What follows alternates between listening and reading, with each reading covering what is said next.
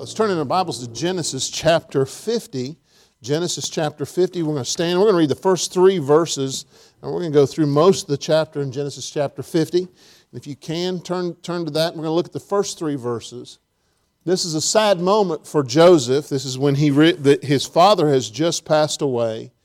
And it says in, in verse number one in Genesis chapter 50, it says, And Joseph fell upon his father's face and wept upon him and kissed him. And Joseph commanded his servants, the physicians, to embalm his father, and to the physicians embalmed Israel. And forty days were fulfilled for him, for so are fulfilled the days of those which are embalmed. And the Egyptians mourned for him threescore and ten days. Now, can you imagine having a mourning of 70 days? Three score and ten days. It's, that's amazing time, but we're going to talk about why they did that.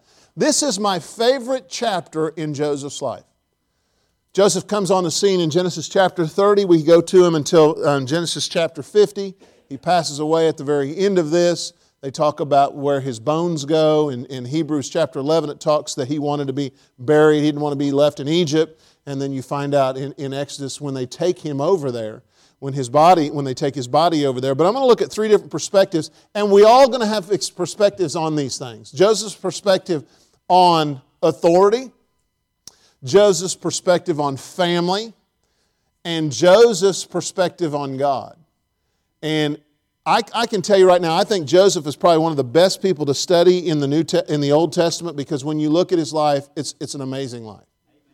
Um, when you when you study everything that he went through and how he turned out, he was one of those you would think no one would ever go through this and make it.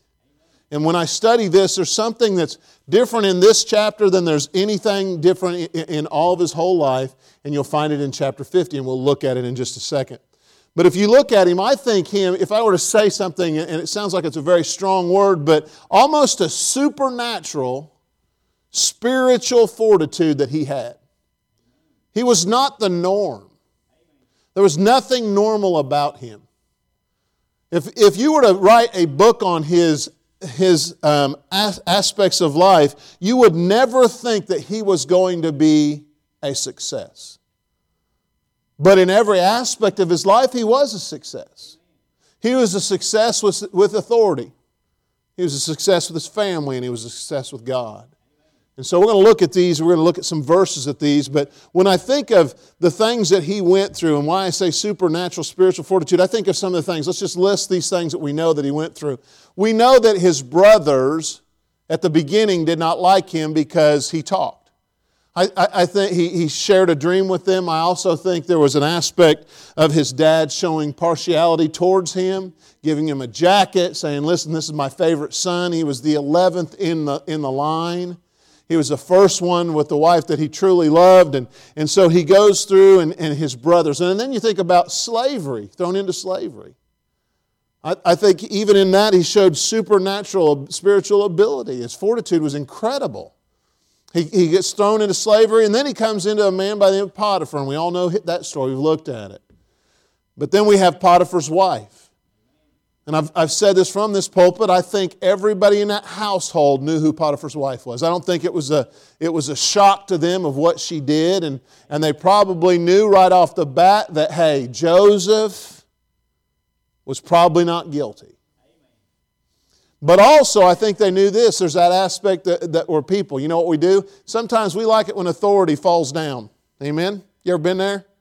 Well, that serves them right after what they did to me. And I don't think Joseph was a bad leader. But I think there's probably some people in Potiphar's house that was glad he was gone. Then he comes in, and not only that, you have the butler and the baker. The butler gets out of a, a, very bad jail and forgets about him for many for a couple years. It's like, how can you forget about the man that helped you figure out this dream and everything came true? And plus, the, the, the baker and the butler's dreams come true.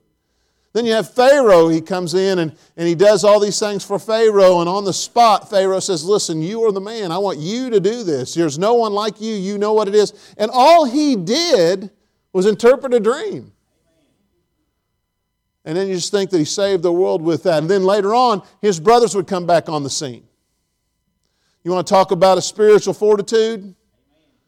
He didn't strike back at them. He did not go after them. He did not say things. In fact, I, I love the emotion side of Joseph.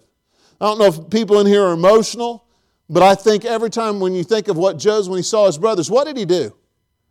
He wept and cried. In fact, at one particular time, he had to go out of the room and, and, and get himself all cleaned up. I think, when, when, I, when I think this story, I think he was dressed so Egyptian that no one could tell who he was. He spoke their language. And I think if you study the Egyptians, Egyptian men at that point wore makeup. He probably, his makeup was probably running. And he went into the other room, fixed himself, and, and came back. Because he loved them, even though what they did to him. You think of your worst enemy, Joseph's brothers were that to him. And they were of his own flesh and blood. So, and you have that, and then you get, you, get to see the father come on the scene at the very end. There's all these different aspects of Joseph's life, and yet you see Genesis chapter 50. There's something different about Genesis chapter 50, and I want to show it to you in just a second. Let's go ahead and let's look at the first one. Number one, Joseph's perspective of authority. Um, go to verses 1 through 6. Here it says, in this, it says in verse number 1, and Joseph fell upon his father's face and wept upon him and kissed him. And Joseph commanded his servants the physicians to embalm his father, and the physicians embalmed Israel. So he tells them what to do, and they do it. Now, watch verse number three. Verse number three says, And forty days were fulfilled for him, and so are fulfilled the days of those which are embalmed. So the forty days it took that to do that on the on the um, on Israel's side. But look at this. And the Egyptians mourned for him three score and ten, year, t- ten days. Here's 70 days. Now think about that. If it was today, it would be almost what? July, August, September when this was all done. That's a big morning. But that's what the Egyptians did. It showed you the, the boldness of where Egypt was in Joseph's life, and they followed it to a T, the Egyptians did. Now you're going to see the authoritative side of it in verse number four. It says, And when the days of mourning were past, Joseph spake unto the house of Pharaoh, saying, If now I have found grace in your eyes, what more would he have to do to find grace in their eyes? He didn't just assume that he could do this. What did he do? He goes to Pharaoh and says, Listen, I hope I've found something in your eye and you see something in me. Will you let me go bury my dad? You say, Well, what's so big about that? He just didn't assume, hey, I'm number two on the block. I can do whatever I want. No one's going to say it. He still looked at Pharaoh as an authoritative figure. I don't think he ever didn't look at Pharaoh as an authoritative figure. I think he understood that he was not number one, he was number two. And so he asked them, he says, Listen, since have, have I found grace in your eyes? And keep reading, it says, If now I have found grace in your eyes, speak, I pray you in the ears of Pharaoh, saying, My father made me swear, saying, Lo, I die. In my grave which I have digged for me in the land of Canaan, there shalt thou bury me. Now therefore let me go up, I pray thee, and bury my father, and I will come again. You know, it's interesting that he says this because I think in the back of maybe Pharaoh's mind that he thought, that Pharaoh thought he's going to go back to that land and he's not going to come back. So he wanted to make sure Pharaoh would do that.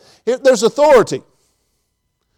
When you have authority in your life, and we all do, and Joseph always did, we've got to have the right perspective of it.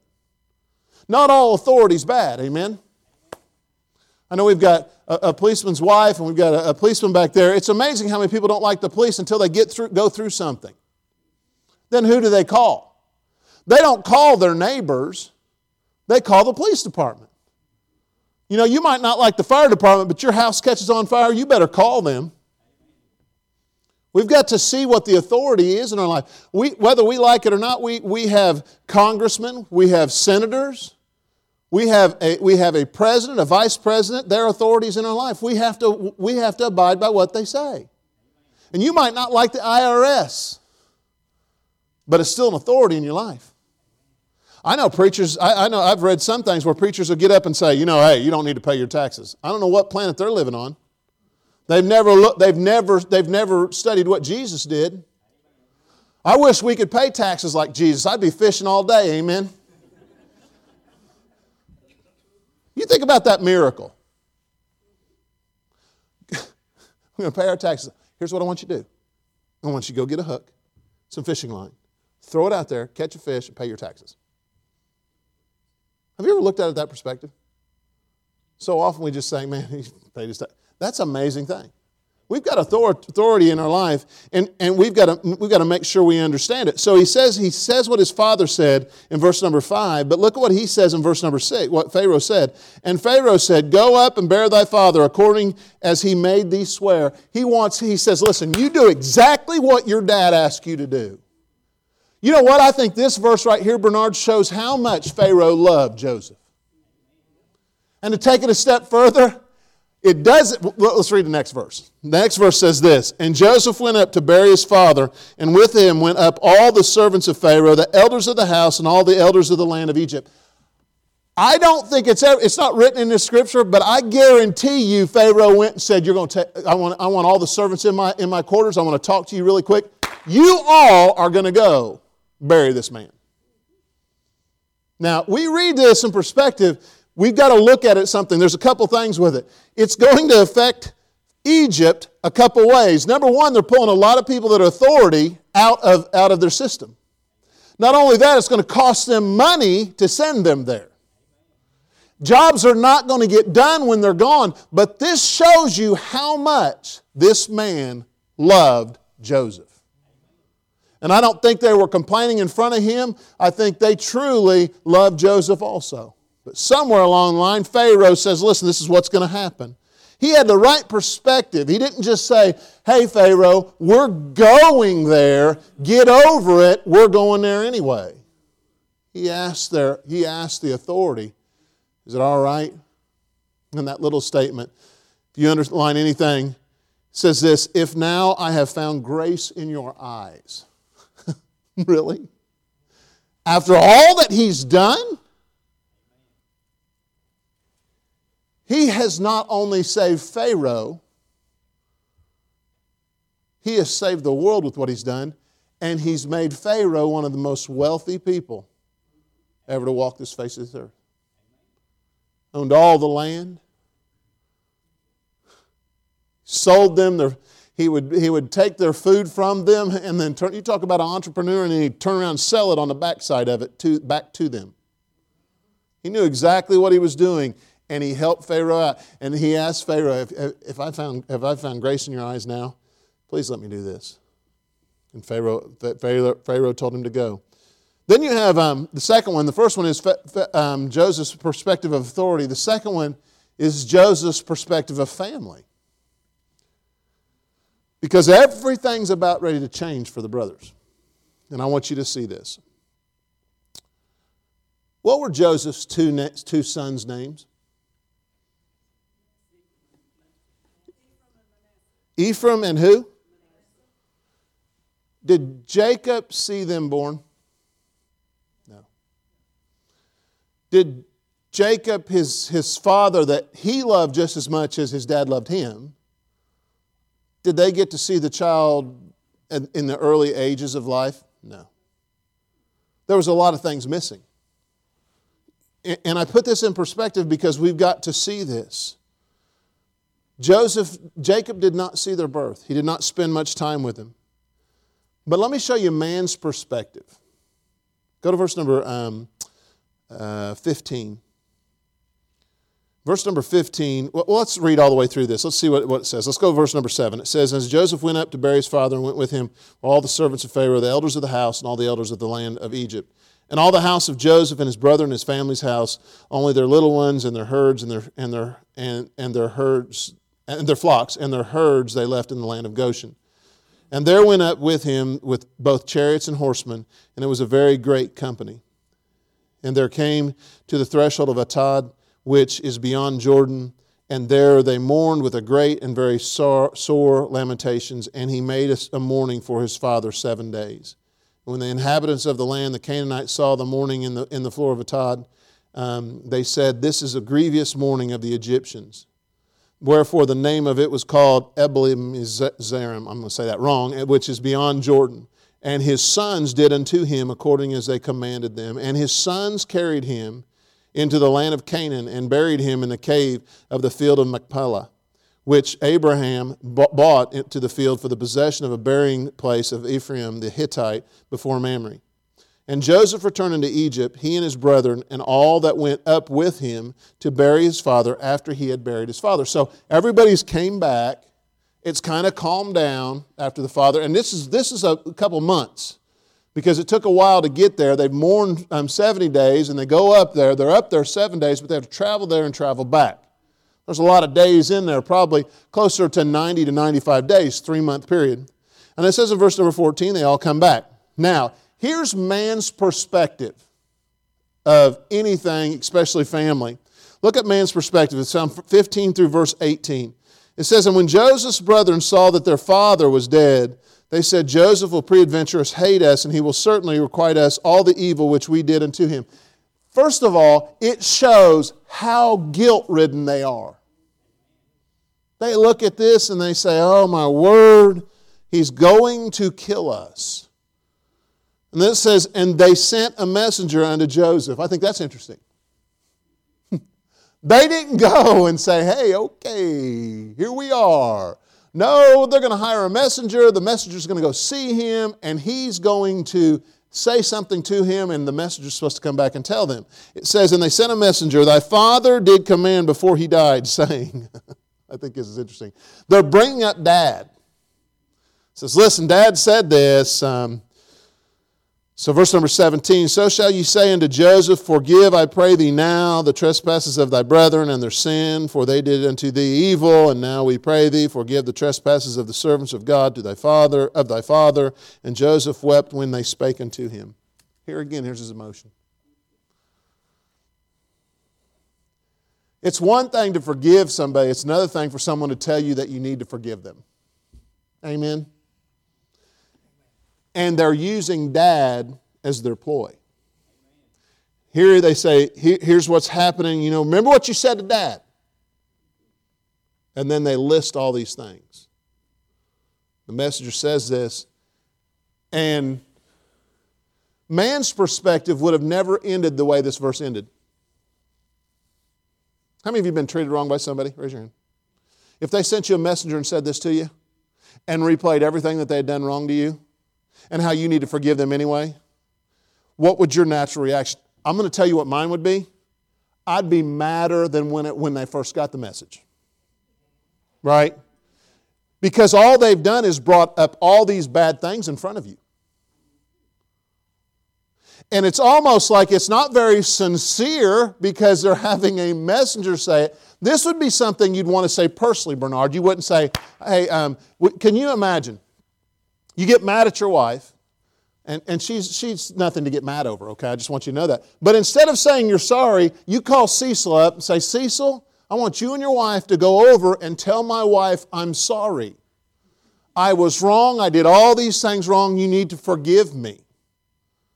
What do you think your wife would say? oh. And that would be a private conversation, amen? With some bruises on Bernard, probably. But when you look at this whole thing, he sits there, he hears all this. Does Joseph know what they did? He lived it. And what does he do? This is why I love this chapter. His perspective of family was he wept. And he wasn't weeping because he was mad, he was weeping because of really everything that was said. And really, they didn't have enough guts to say it to himself. And he already knew it. And he sits there and he weeps. I wonder what the messenger thinks when this all happens. This is what I'm supposed to say. Da, da, da, I don't know if he's reading it or he memorized it, and at the very end, he's probably going, I hope you don't kill the messenger. And he looks at the man that's second in the world power wise And what does he do? He cries. Keep reading. The next verse. It says, And all the house of, uh, I'm sorry, in verse number 18, and his brothers also went and fell down before his face, and they said, Behold, we be thy what? Servants. He turned, they turn around and they come in and they finally go down, they fall on their face and say, Listen, we'll be your servants. You know, in all actuality, when you study this, this is man's perspective. They're doing what normal men would do. They're scared to death of what happened, scared they could get killed. They send somebody in. He says all these things. They fall down on his face and they say, Listen, we're basically what they're saying in this, it's not written, but what they're saying is, We're no longer your brethren, we're your servants. You want to talk about a guilt riddled verse? They know the perspective of this. And they say, Listen, we're no longer your brethren, we're your servants. You know the difference between Joseph at this point in chapter 50 and any other type? What was my first what was the first perspective we looked at? Joseph's perspective on what? Authority. You know there's there's something different in this chapter. You know what the difference is? The only authority he has is who? Pharaoh. In man's perspective. These brothers better thank the Lord for God because he could do anything to them. Watch. When he was at Pharaoh, when he was at Potiphar's house, did he have, a, did he have authority over him that governed him? Absolutely, he did. It was Potiphar. When he was sold into slavery, it was the people that were selling him into slavery. When he was a child, he had his dad, he had his brothers. Now, now you look at this and you keep go through the list, and then you have the, the, the jail system. He had an authority over there. And then when he gets even with Pharaoh at this point, he still has an authority, but now he really does not have an authority when it comes to his brethren. His brothers know that. Because guess what? Dad's gone. And that's how they started this thing with the messenger.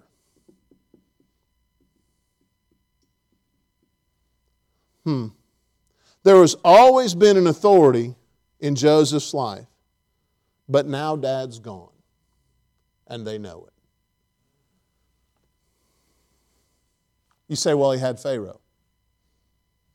With everything we've looked at with Pharaoh, in this chapter alone, does Pharaoh love Joseph? Does he have a lot of respect for Joseph? Okay.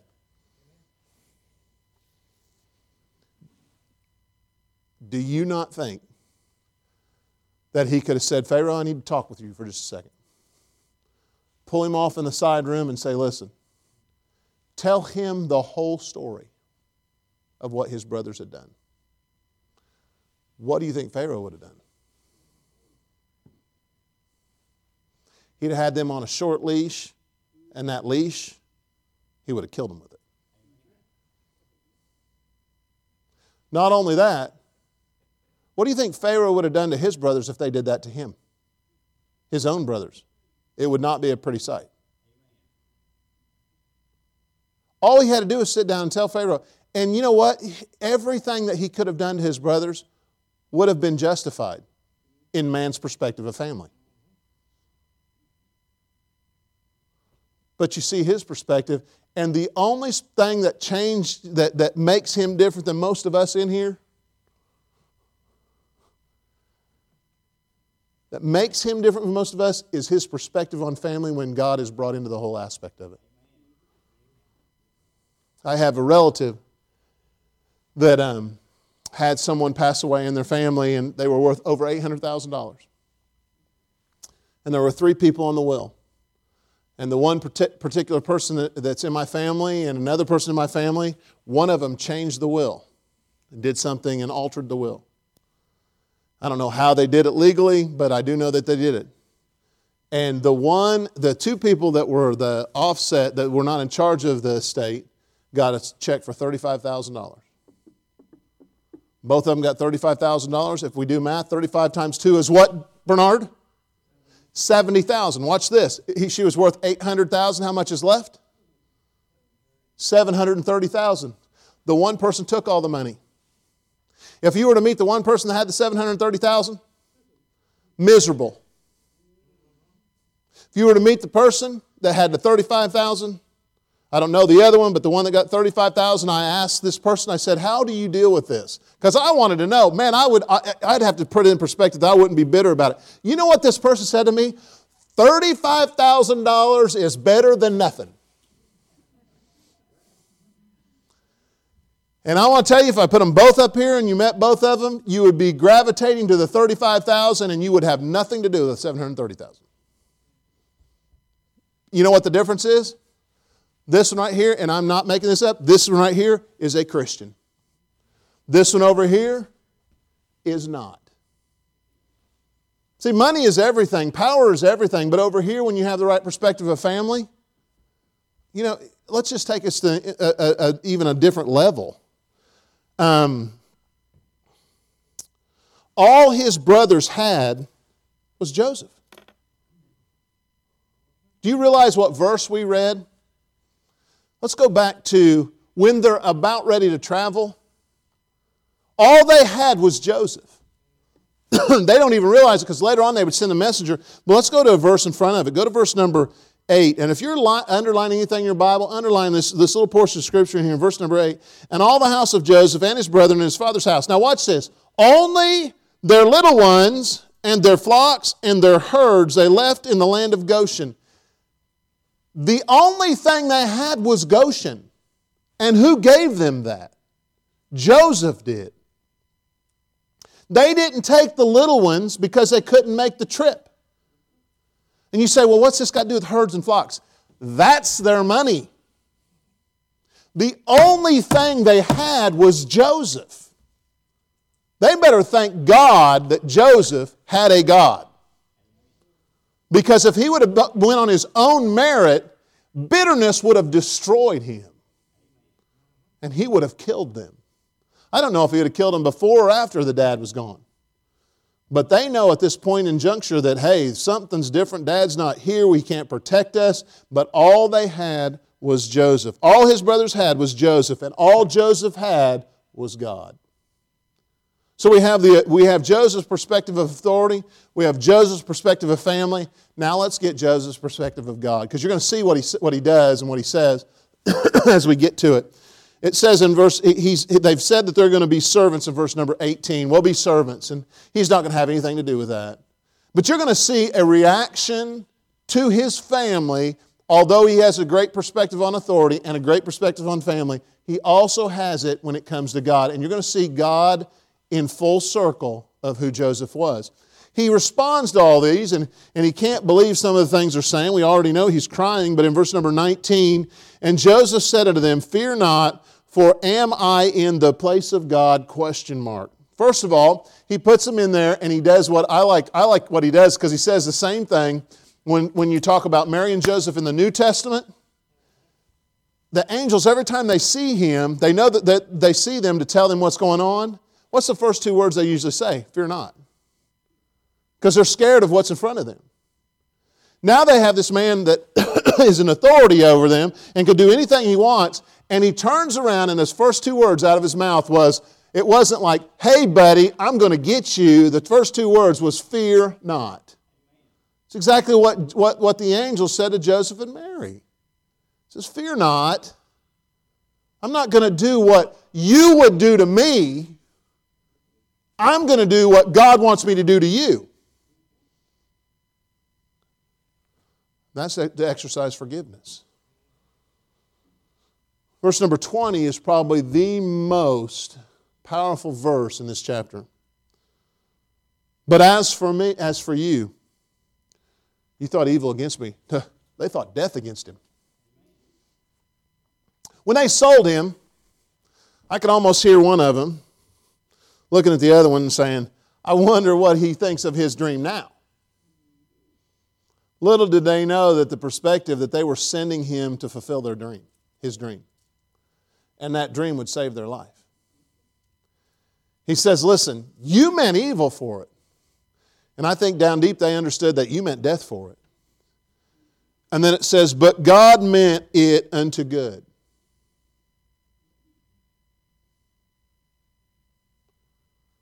I don't understand everything that's going on. But God knows why. You know, when, when Daniel and Kelly are going through this, and it's a rough thing. I, I and, and Josh will share it with you also, but I, I, I contacted everybody that I knew on Tuesday morning and had them pray for them. I've got evangelist churches and everywhere that I knew. And I, and I wrote one of my, my youth pastors, and he's out in Idaho, and I said, Listen, I said, um, you need to pray for him. He, he texted me back. His name's Andrew, and he's an incredible man. He's from Virginia. And um, he said, Well, I got a prayer request for you. And he mentioned a girl by the name of Jennifer. And I was like, Really? You know, sometimes we think we got it rough, and then we hear other stories. And you don't know how God works in it. Jennifer's in her early 30s has four kids under the age of 10. And yesterday she had a double mastectomy. She's going to have cancer. Uh, she has cancer, breast cancer, and she's going to have to have radiation and chemo right after that. I can't imagine what they're going through. So I've been texting him to find out. She came through surgery okay. She still doesn't know the extent of what the cancer is going to be. You know, we, we don't know why we're going through things. We don't know why God would do things like this. And I guarantee you in Joseph's life, he's like, why does this always happen? You know, one aspect of Joseph's life we never look at? We're creatures of habit, aren't we?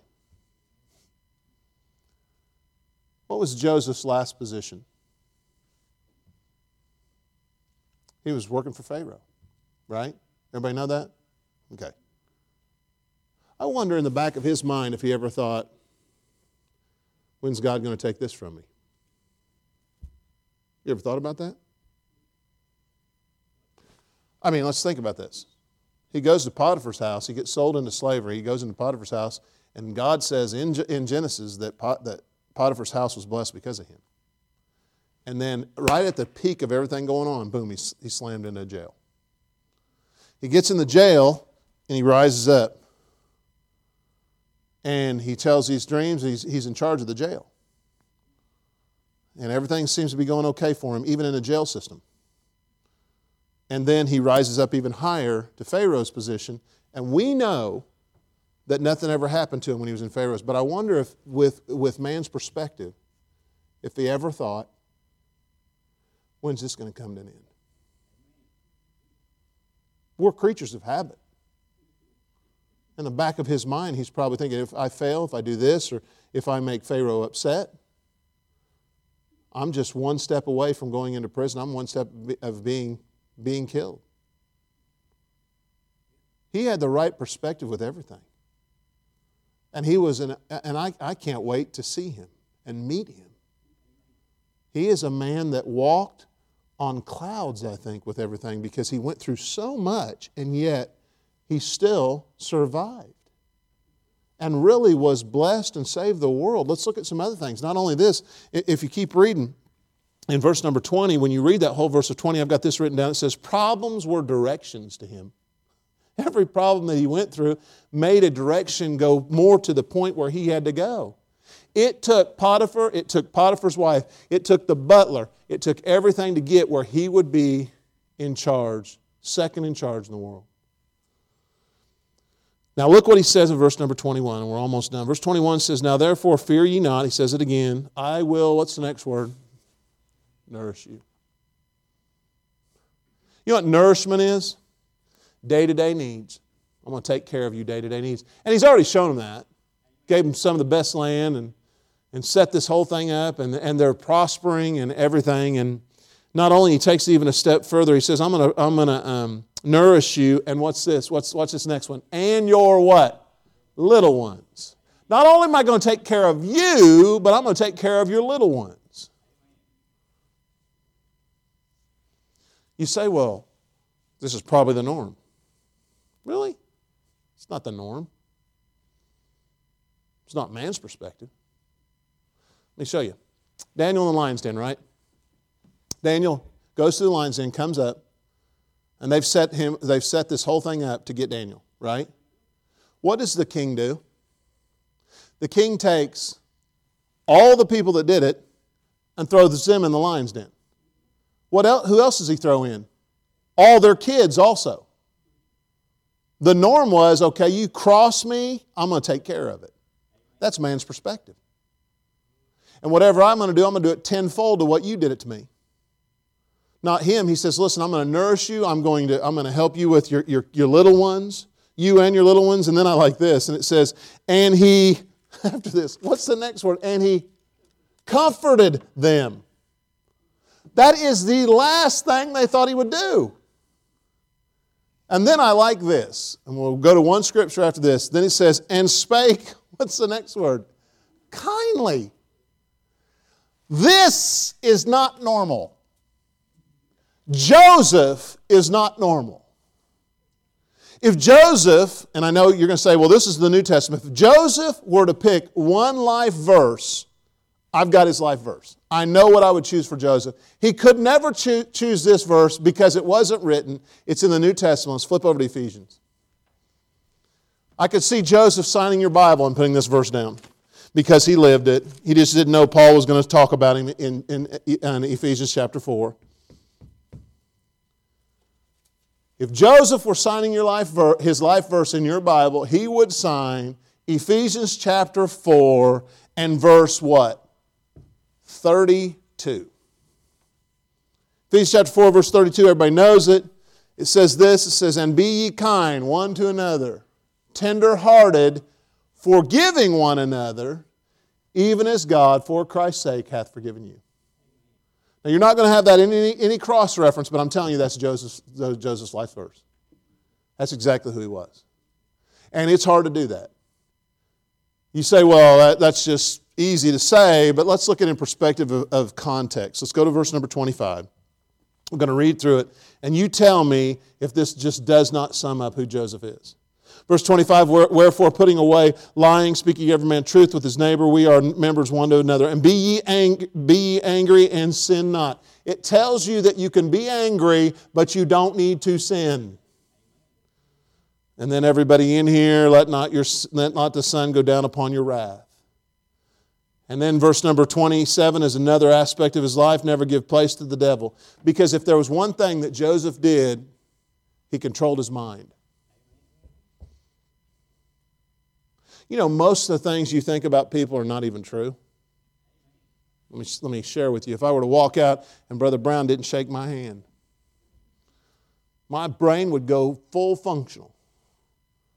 What did I do to him? Have I done something wrong? Do I need to send him flowers again? Okay.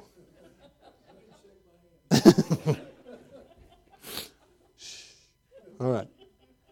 I'm just kidding. But you know, we, we think these things. Don't you, th- don't you do this? You do this at, job, at businesses. You do this with people. You do it with church. You do it with family. Well, why'd they not look at me? Why'd they not look at me? What'd I do to them? Why would they do this? And it starts in your mind. And, and you can list them Simeon, all of them, Reuben. They better be thankful that Joseph had a God that was bigger than his brain and his perspective. Keep reading, it says this uh, let him that steal, stole, still, let him that stole steal no more, but rather let him labor, working with his hands the thing which is good, that he may have it to give to them that, that needeth it. Verse number 29 Let no corrupt communication proceed out of your mouth, but that which is good to the use of edifying, that, is, that may minister grace unto the hearers. You know what? I think he, I think he did that also. I, I don't know if Pharaoh knew everything about it, but I don't. Just knowing a, a, an ungodly person, I don't know what he would do to a, a family like that. I think he kept it to himself. And then it says this: "And grieve not the Holy Spirit of God, whereby ye are sealed unto the day of redemption." Now, verse number thirty-one is one of the key things with this. Look at this: "Let all bitterness and wrath and anger and clamor and evil speaking be put away from you with all malice." If there's anybody that has the right to be mad, it would be Joseph.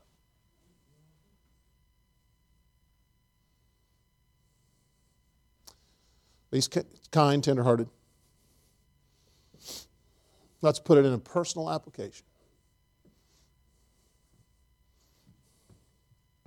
I'm going to pick on Russ. I'm not going to pick on. I was going to pick on Mike Brown, but I think he would. I don't know what he would do. Russ, if you were Joseph, what would you do to Potiphar's wife when you got out?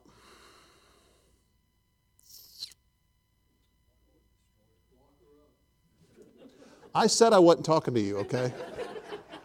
You would destroy her. Did Potiphar know his wife? Absolutely, he knew his wife. Do you guys know your, fa- know your family, know your wife? Absolutely, you know what they're going to do. You know who they are. He knew what she's capable of. This was not something new. This just didn't happen to one person. What would you do to Potiphar? Nail him to the nail him. To, What would you do to the butler that forgot about you? You would not be a butler. What would you do to your brothers that tried to kill you?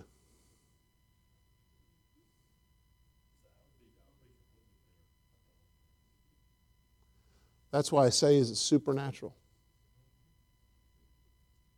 He didn't think like us. He was an amazing man. That's why when I read that he weeps, that's why we got to be like him. I don't know, I would do the same. I, I'd probably slowly torture every one of them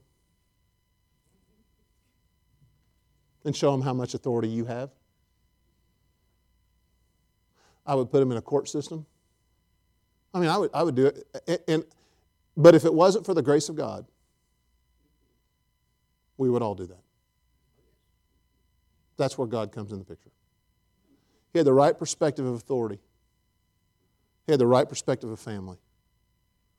And he had the right perspective of God. Now, I want to say this family will let you down. I've told my daughters, I've said, you know, listen, if you were to get in trouble and you were to go in the jail system, you'd still be my daughter. I love you dearly. Now, it would change the perspective of what, what you can and cannot do, but they would still be my daughters. We've got to get back to understanding that God wants us to be kind, tenderhearted, forgiving one another. Even as God, for Christ's sake, hath forgiven you. How many of you feel like God's forgiven you of things? And how come we have such a hard time forgiving others?